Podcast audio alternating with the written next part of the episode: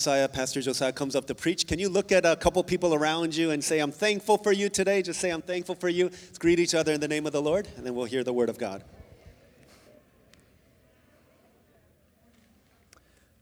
Well, good morning. And uh, today is a very special day for the baptism and confirmation of our friends.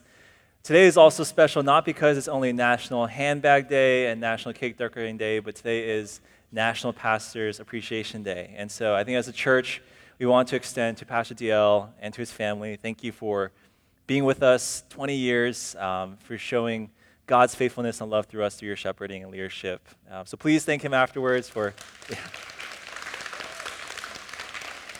We are very blessed to have the best pastor, I think, in the world lead us. Well, today we continue in our uh, sermon series on what, what it means to have a friend in Jesus. And Jesus shows that primarily through here in this story that we're going to look in today through hospitality. And so the sermon title is Friendship Through Hospitality. There are three sayings surrounding the home that reflect two different kinds of cultures. Uh, a Spanish saying is mi casa su casa, which means my house is your house. In Uzbekistan, where I grew up for most of my life, there's a saying that says mehmon otanda uluh, which means the guest is greater than the father. Compare that and these phrases to the American saying, a man's home is his castle.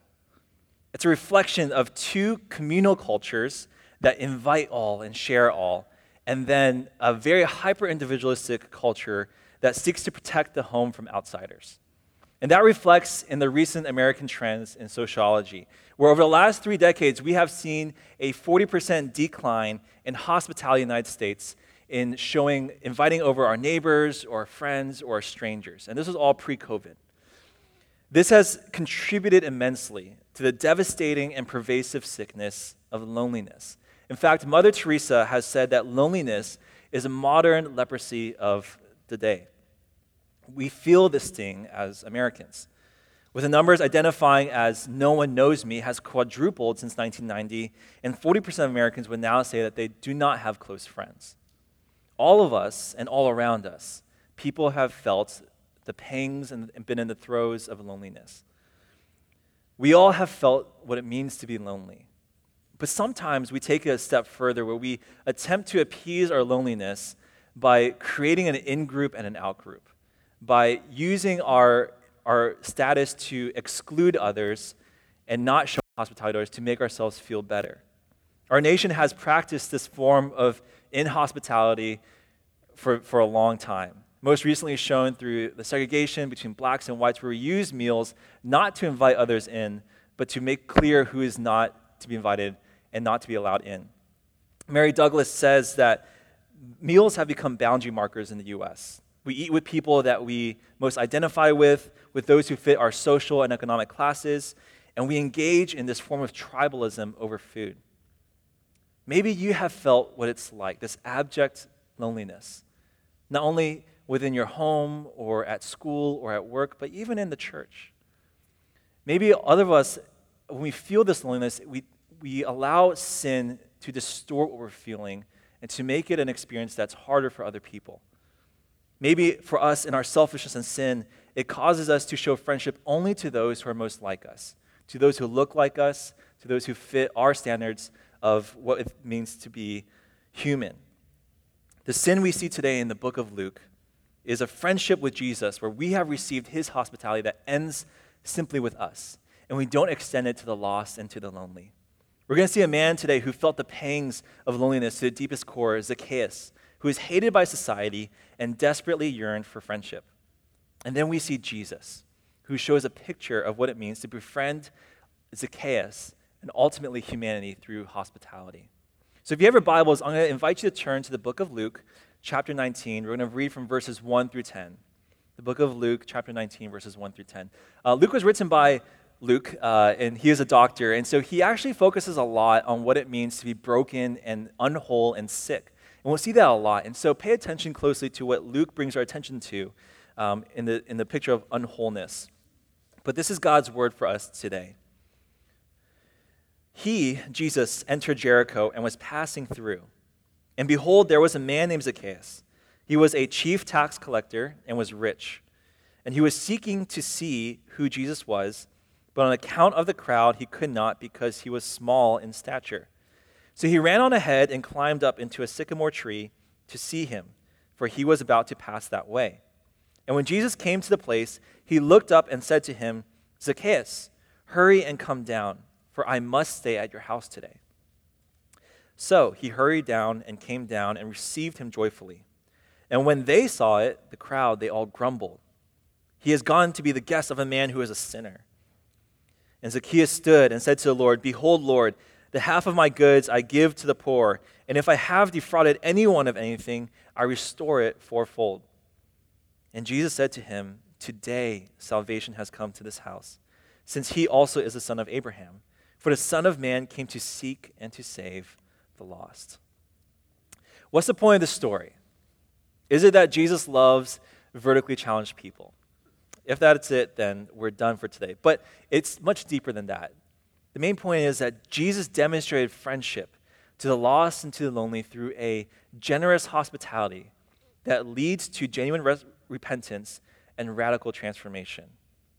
So before we go deeper into Luke 19, I just wanted to direct us to point back to Old Testament really quickly to remind us that God as the host and showing hospitality is not something new. God plays a role of the host throughout all of, all of Israel's history. And he, Jesus does so in his life. But in Psalm 23, one of the most well known Psalms, it says, You prepare a table before me in the presence of my enemies. You anoint my head with oil, which is a custom in hospitality. My cup overflows, signifying abundance.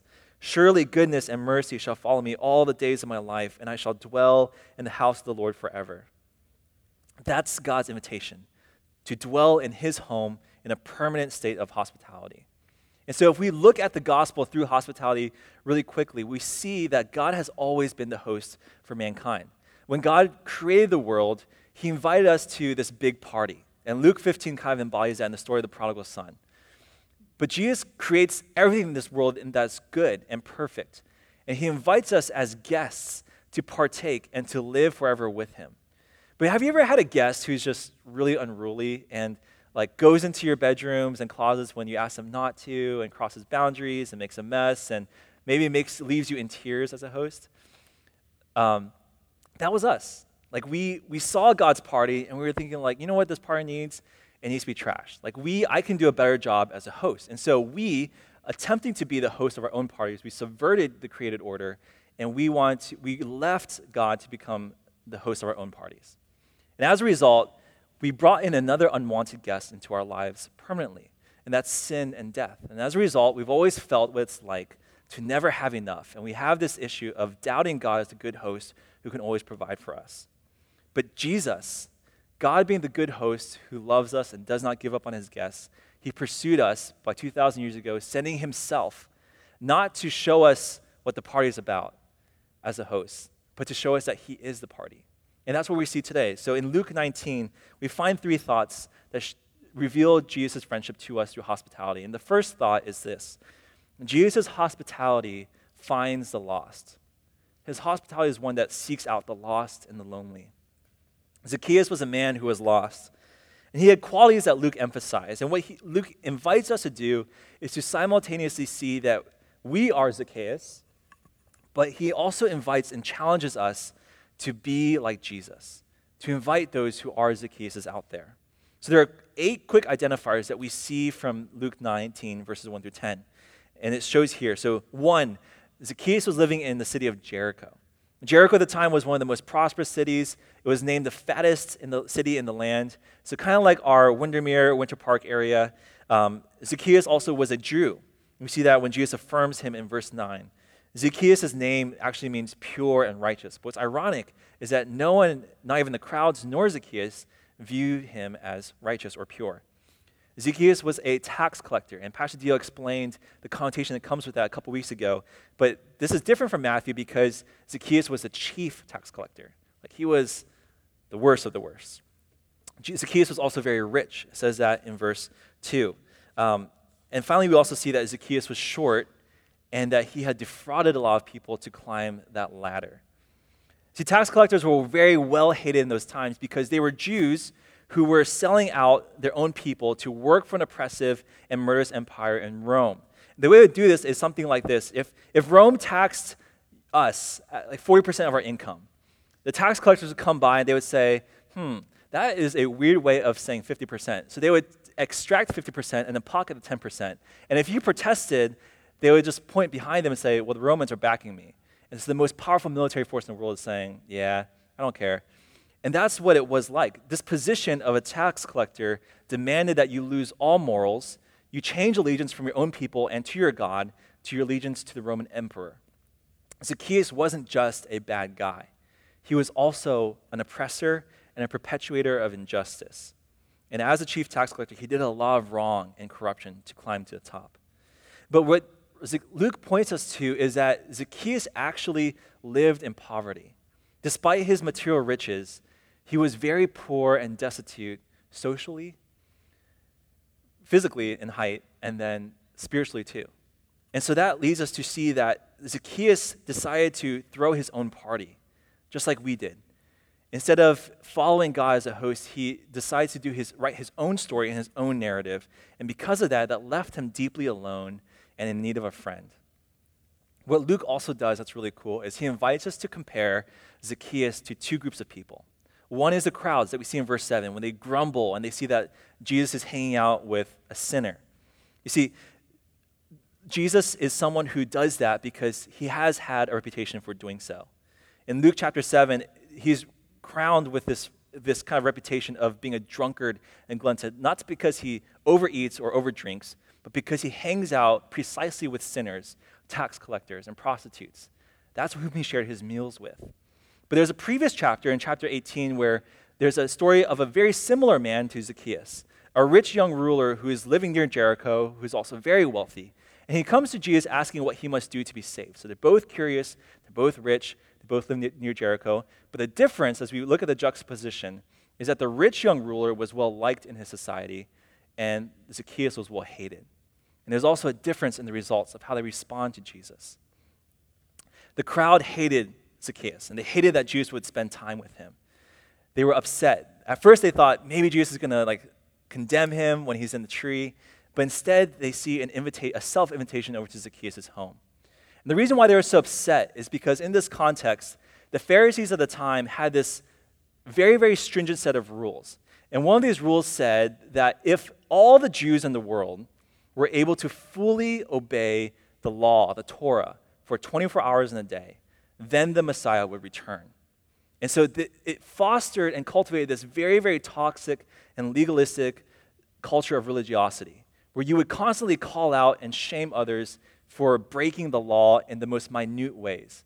But one of the big ways that you could break the law was by table fellowship with people who are not Jewish. So these were Gentiles who were non Jews and also sinners, those who were deemed like the worst of the worst of society. That's why Jesus going to the house of a ta- chief tax collector was scandalous. I remember my senior year of high school when I returned to the United States from the mission field. Um, going from a high school of 50 to 3,000 was a lot, and I didn't know anyone there. And I felt loneliness most profoundly at lunchtime, where I didn't have anyone to sit with for a couple months. And that's probably the worst feelings in the world, where you're just like, you're sitting alone, everyone's watching you, maybe some people are laughing at you or deriding you. And my school was actually pretty famous for, or infamous for being the worst bullying school in Fairfax County at that time. Um, we already had two suicides by, before January 1st, and one of my acquaintances, um, Christina, was an albino, and so she had like um, fully white skin, fully white hair, and a lot of people made fun of her for that. And so on January 1st, she took her dad's gun and ended her life. And I remember when I came back to school, when school started again, and you could hear the tears and the sobs in the hallways of regret, where people would say, like, I wish I didn't say that to Christina. I wish I had kept, like, withheld that. But two or three weeks later, like, we were back to normal in our own flow. And as I was kind of observing, I, I had to realize, like, there's something that we're called to do more than just abstain from bullying people. Like, if that's what we're called to do as Christians, that's pretty low. And I realized that God's love was compelling me to have a proactive stance in pursuing others. And so um, I felt God's calling for me was to give up my most precious and secure times at school, which was lunchtime, to sit with other students who were sitting alone. And it, it was pretty awkward and uncomfortable of just like, it took a lot of courage to just go and sit with someone new. A lot of times, I'm just like an awkward person, so it would result in just ensuing awkwardness. But I remember that there was a, a, a senior, in my, in my psychology class named Daniel. And Daniel was so quiet that even when the teacher called on him, he wouldn't answer. But he was in both of my lunches, A and B lunches, and my dad pointed out that, yeah, it's probably not a coincidence that he's in your class and in your lunches. Maybe he's someone that God wants you to reach out to. And so I started to sit with him. I remember the first lunch we had together, he didn't say a word. And so it, it was like a game of like, how many questions can Josiah come up with in 30 minutes? And it was, it was tough, but I remember as, as the days went by, um, we started to, I started to just share about my life and my life story. If he's not going to talk, I would talk. Um, and I share about God and church. And um, as, as time went on, like he started to open up more and more.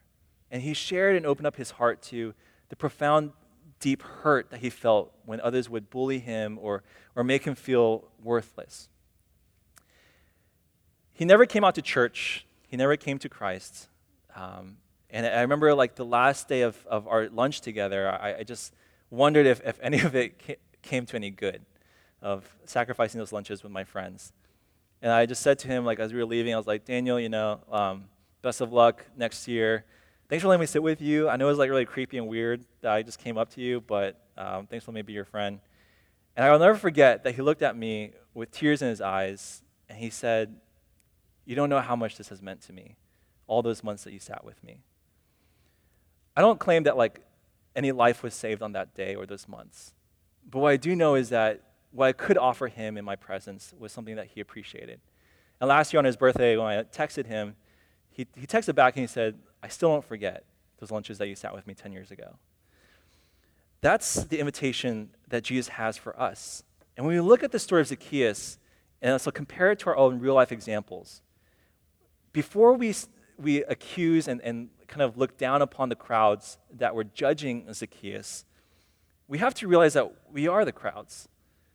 We have a moral ladder where we compare and we, we place people into categories on different rungs.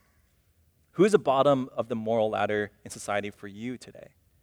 How would we feel if Jesus came into 21st century Orlando and instead of meeting with preachers and pastors and shepherds, he met with the pedophile and the sex offender and the murderer?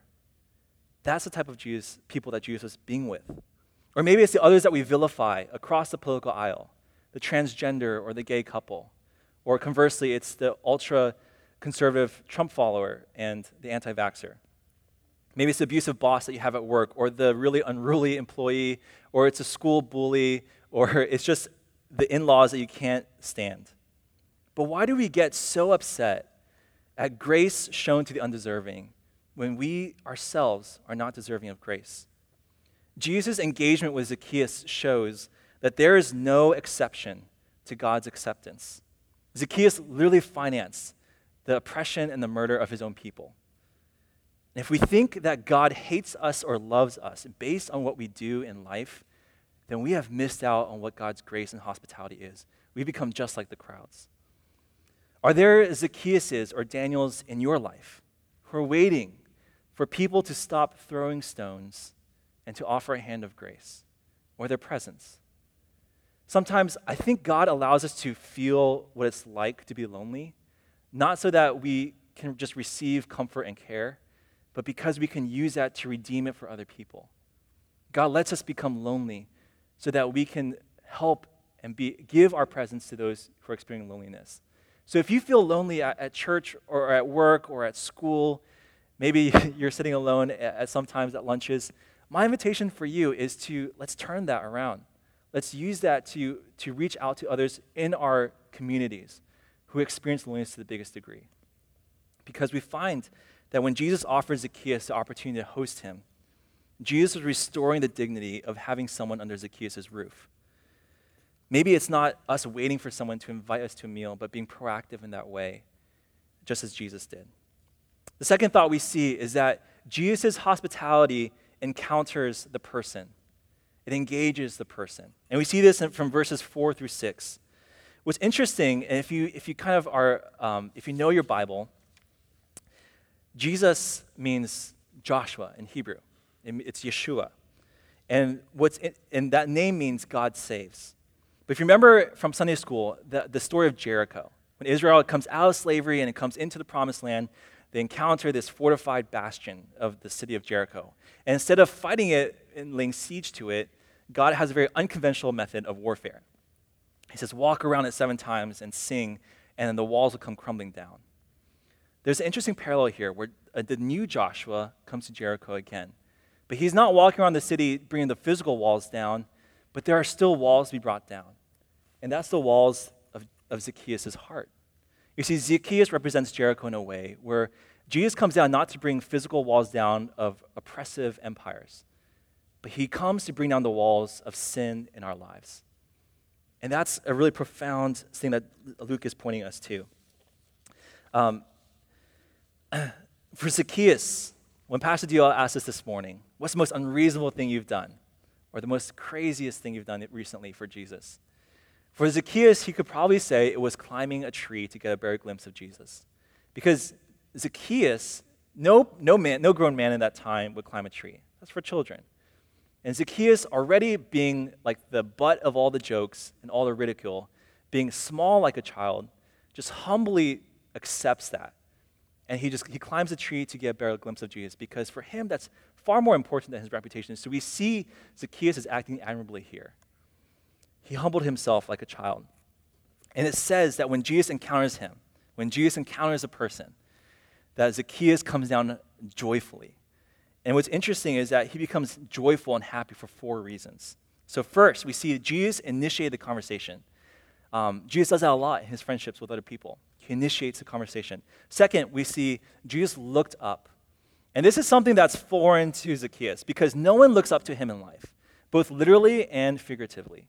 He's small in stature, but also his, um, his position is the lowest in, of society. But Jesus is doing two things here. He's doing both. He's looking up physically at Zacchaeus, who's in a tree above him, but he's also taking time to admire what Zacchaeus has done, of humbling himself. Where James, it says in the book of James that God humbles um, those who, who are low. The third thing we see is that Jesus knew his name. He doesn't refer to Zacchaeus as tax collector.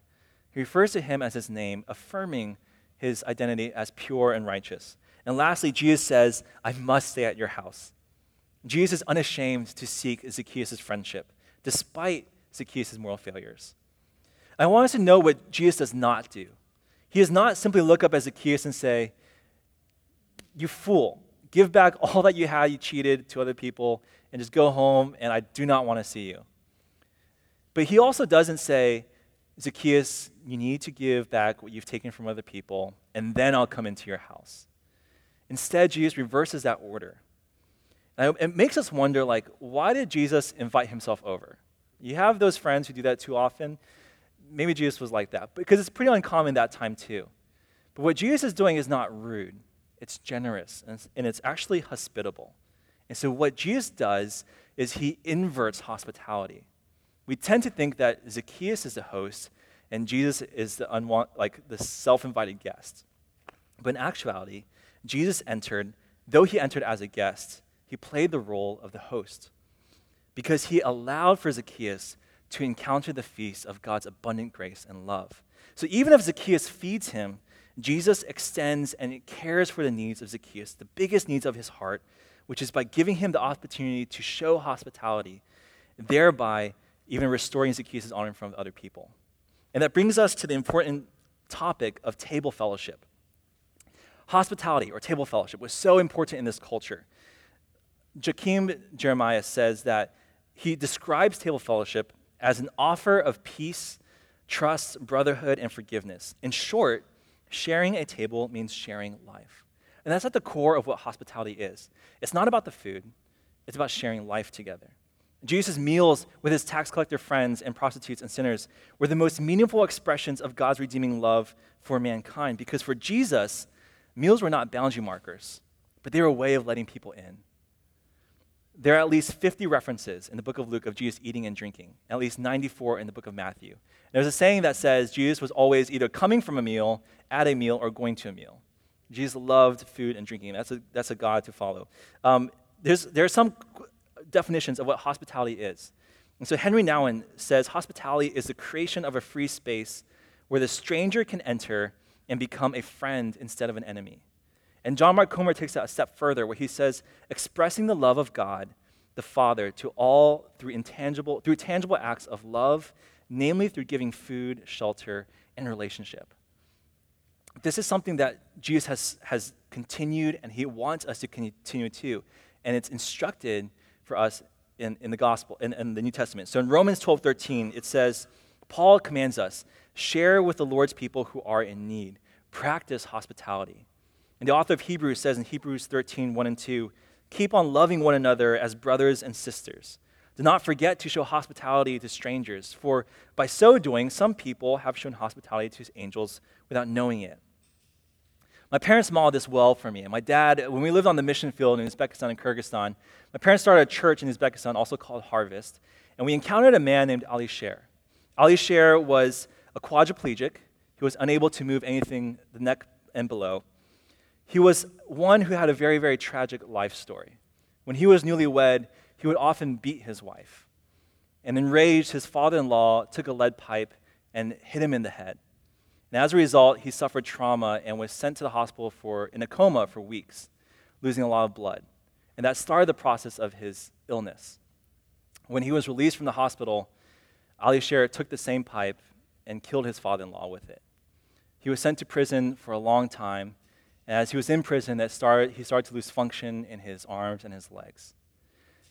After he was released from prison for many years, Ali Sher was taken care of his by his family, and, and my dad met the family for the first time. And so he decided to come over once a week to Ali Sher's home. My dad said it was really easy because Ali Sher was a captive audience. Um, and so he would share the gospel over a meal and share the Jesus film with him, um, but share the gospel with him and the teachings of Jesus. And Ali Sher was intrigued. Who is this Jesus who is a friend of people who had a horrible past? And the way that God's love broke through to Ali Sher was not just simply sharing that meal together, but showing hospitality to extreme measures. And so every four hours, my dad would have to carry Ali Sher in his arms to the outhouse. And there, Ali, he would help Ali Sher in a very humbling experience for both of them to help him to do his duty, even to wipe him afterwards, and then take him back to talk more. But one time, as my dad went, he noticed that the outhouse was extremely dirty. And I think in that culture in Uzbekistan, we don't wash our toilets that much, especially the outhouses. And so you can imagine how um, it's outdoors, um, it's just the stench and the mist droppings um, with Ali Sher not being able to control everything. And so my dad took a bucket and water and he scrubbed out the outhouse for a couple hours. And when he came back, Ali Sher was so moved. He said, You know, there's a lot of Muslim imams who have come by, but they've never entered into the gate because of the smell. But you're the first religious leader who's not only come into my house, but washed our toilet. And I want to know the kind of God who compels you to love in this way. So Ali Sher came to Christ, as well as his whole family, before he passed away a year later. But that's a beautiful, I think, story. If, if God could reach a murderer through hospitality, imagine what he could do through our obedience to him.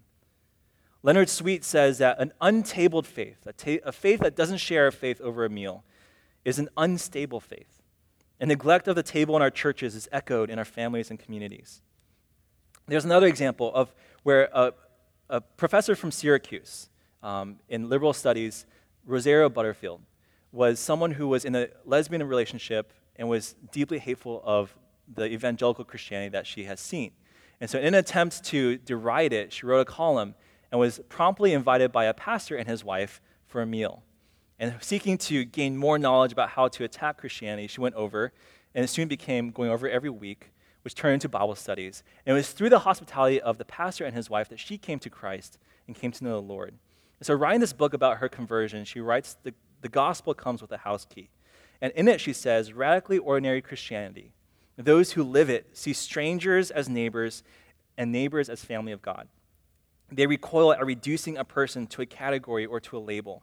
They see God's image reflected in the eyes of every human being on earth. Those who live out radically ordinary hospitality see their homes not as theirs at all, but as God's gift to use for the furtherance of his kingdom. They open doors, they seek out the underprivileged. They know that the gospel comes with a house key. And meals catalyze this. It catalyzes this radically ordinary hospitality, where something so mundane or routine and ordinary as a table becomes sacred, not by how we use it.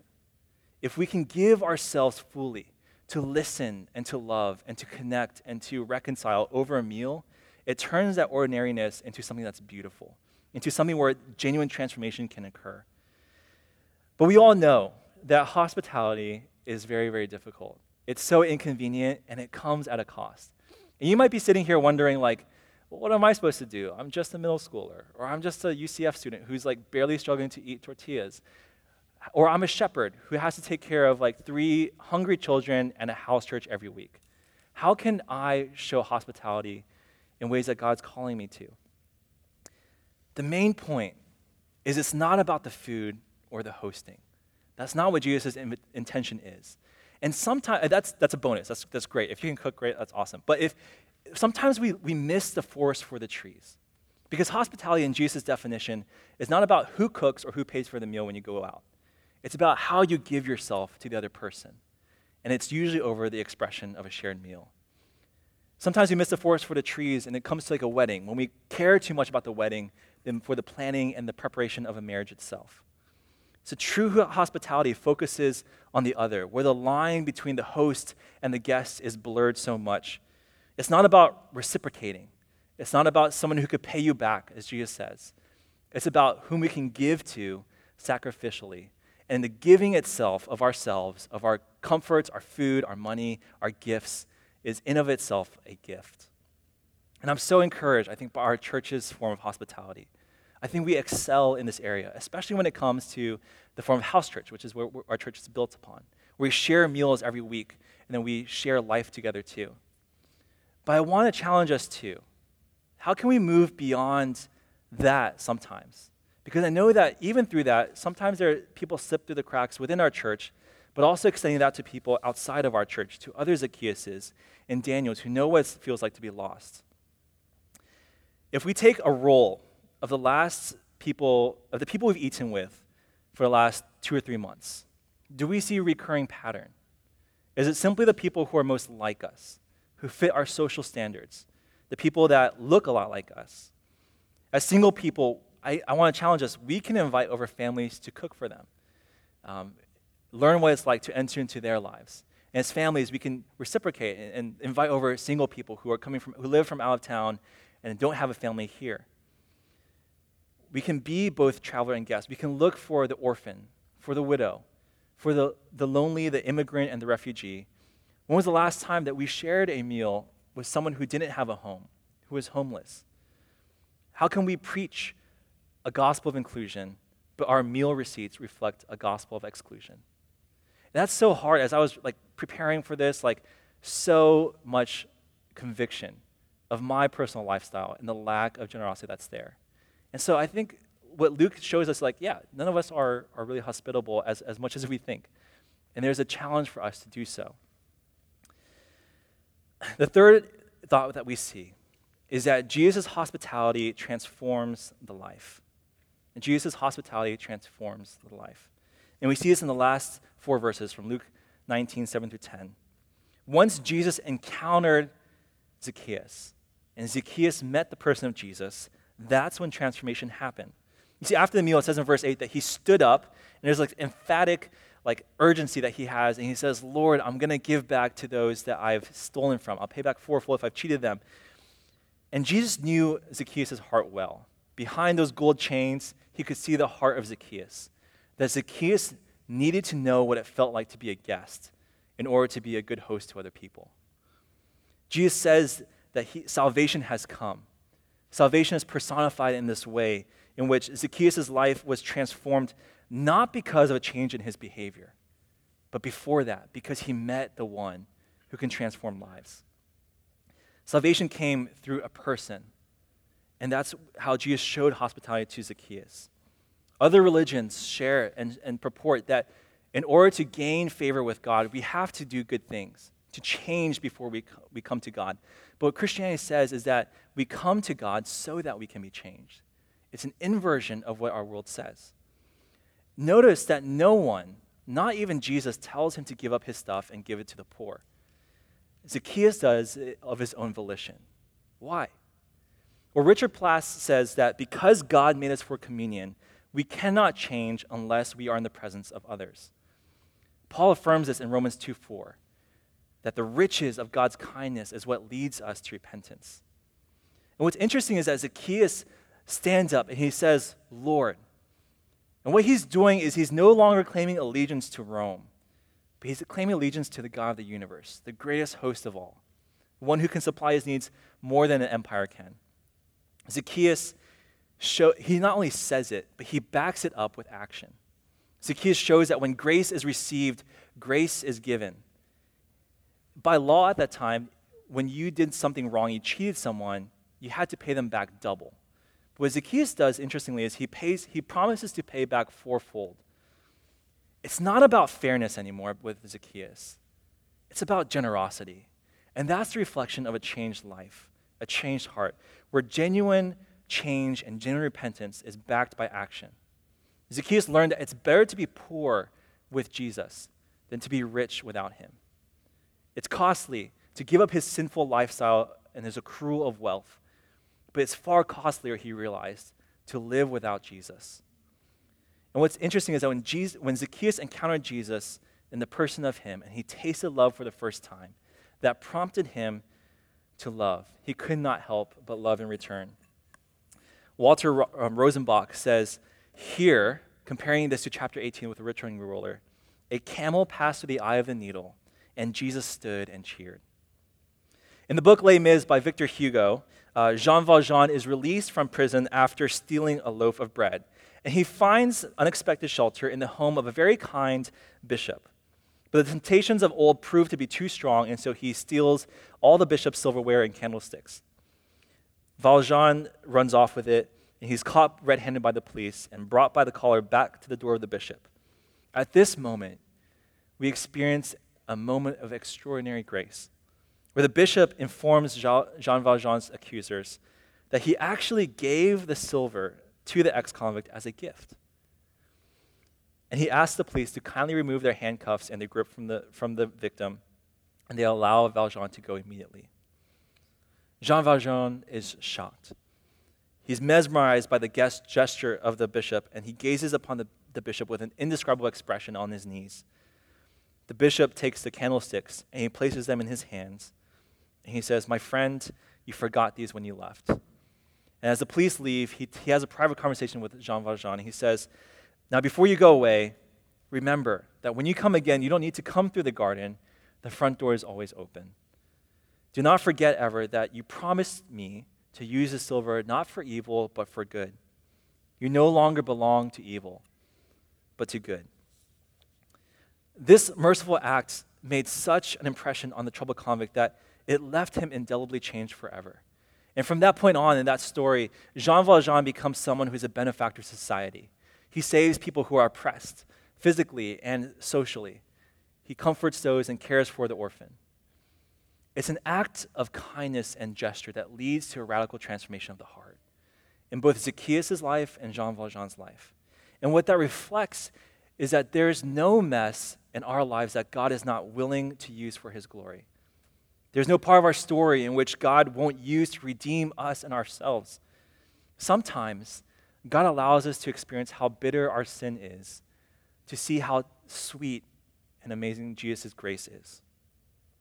Jean Valjean and Zacchaeus didn't change until they encountered grace. They didn't change when they were commanded to. Sometimes I think we're a little too hard on ourselves, where we expect our behavior and our lifestyle to be modified for better, skipping the most important step of meeting Jesus. Because we could try our whole life to change, but if we haven't actually encountered grace, we're going to keep doing bad things, and that's going to outweigh our good. But we also why do we, when we encounter other people ourselves, do we have this imposition where we demand for others to change before they can belong in love? That's something that Christ reverses. And he gives us, he gives the world the gift of the church. The church is supposed to show the world what it means to show us hospitality and invert it, that we are to love the lost and the lonely. So I want to ask you do we welcome people into our community of faith unedited, to stay and not to bounce right after, to fellowship with meals? Can we meet people over meals in their pain and in their loneliness, to love them? Can we put can we understand that God puts families under our roof, in our house, across our table, and through our weakness to show love? What if hospitality became the front line of our church's form of evangelism? Not the only way, but a place to start. And I think what Richard Plass says further is that sadly, when people come to the church for community, rather than a transformation of the soul, sometimes they experience a deformation of the soul. They enter a community hoping to find a home of unconditional love, but what they find is a self righteous, self protective, and self promoting reality. Not a Spanish Uzbek form of the house, but American castle. If this has been our experience, then the church has to apologize and repent. And that's something that I want to invite us to look into. Because we are both simultaneously hurt by community, but also the perpetuators of hurt in others' lives. And that's something that the Holy Spirit needs to continue to convict our hearts to repent of. That we are people who are formed and we lead to the deformation of, of other souls and other people's lives. So, how is the Holy Spirit inviting us to repent and change? What is He placing in your heart today? Is there a spirit of exclusivity, of keeping the other out, of wanting to be the in group in our community, in our, in our family, in our church, in our schools, our jobs? That Jesus is asking us to sacrifice and lay down our lives to be more like him, to demonstrate a Jesus like hospitality to Zacchaeus. You see, Jesus doesn't call us the tax collector or sinner, he calls us by our name. He looks upward into the trees where we're hiding and extends for all. Even though Zacchaeus went to find Jesus, he found out that Jesus was actually looking for him. When we encounter God, we find that we have not found God, but He has found us. In one of Jesus' last meals, Jesus demonstrated hospitality to its highest form. As he broke the bread and gave the wine in a symbolic gesture, he said, This is my body and my blood. Eat of it and drink of it, and in doing so, you gain fellowship with me. And in sharing that bread and that wine with his disciples, Jesus opened the world for us to, to have fellowship with the Father to be reunited with the host one more time. And the greatest demonstration of hospitality ever seen by mankind, when Zacchaeus climbed a tree to get a better glimpse of Jesus, Jesus climbed the, tr- the tree for us, crucified on the cross, so that we can gain a better glimpse of God. That's what it means to be a true host. And that's what Jesus invites us to do today. We're guests in God's kingdom, but let's be good hosts to a world that's been, that suffers from brokenness and loneliness and hatred. It cost Jesus his life. But it's at this tree that we're invited to climb up and climb down to find hospitality over a meal. I want to invite us to pray in closing.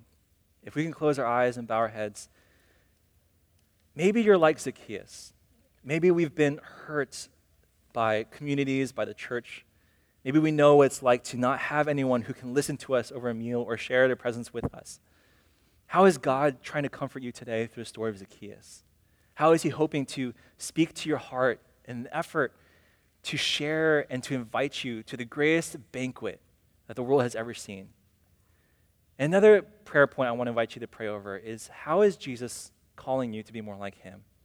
To be a friend as a host, to show hospitality to those that society deems is, is the lost and irreversible in their ways? Are there people outside of your friend group, outside of your, your community that you normally associate with, that Jesus is inviting you? Maybe there's someone this week, a name that he's putting on your heart, that you can invite over, that you can share a meal with. Someone who is also lonely and hurting, that needs Jesus. So I want to invite us to pray for, for a minute, and then I'll close us in prayer.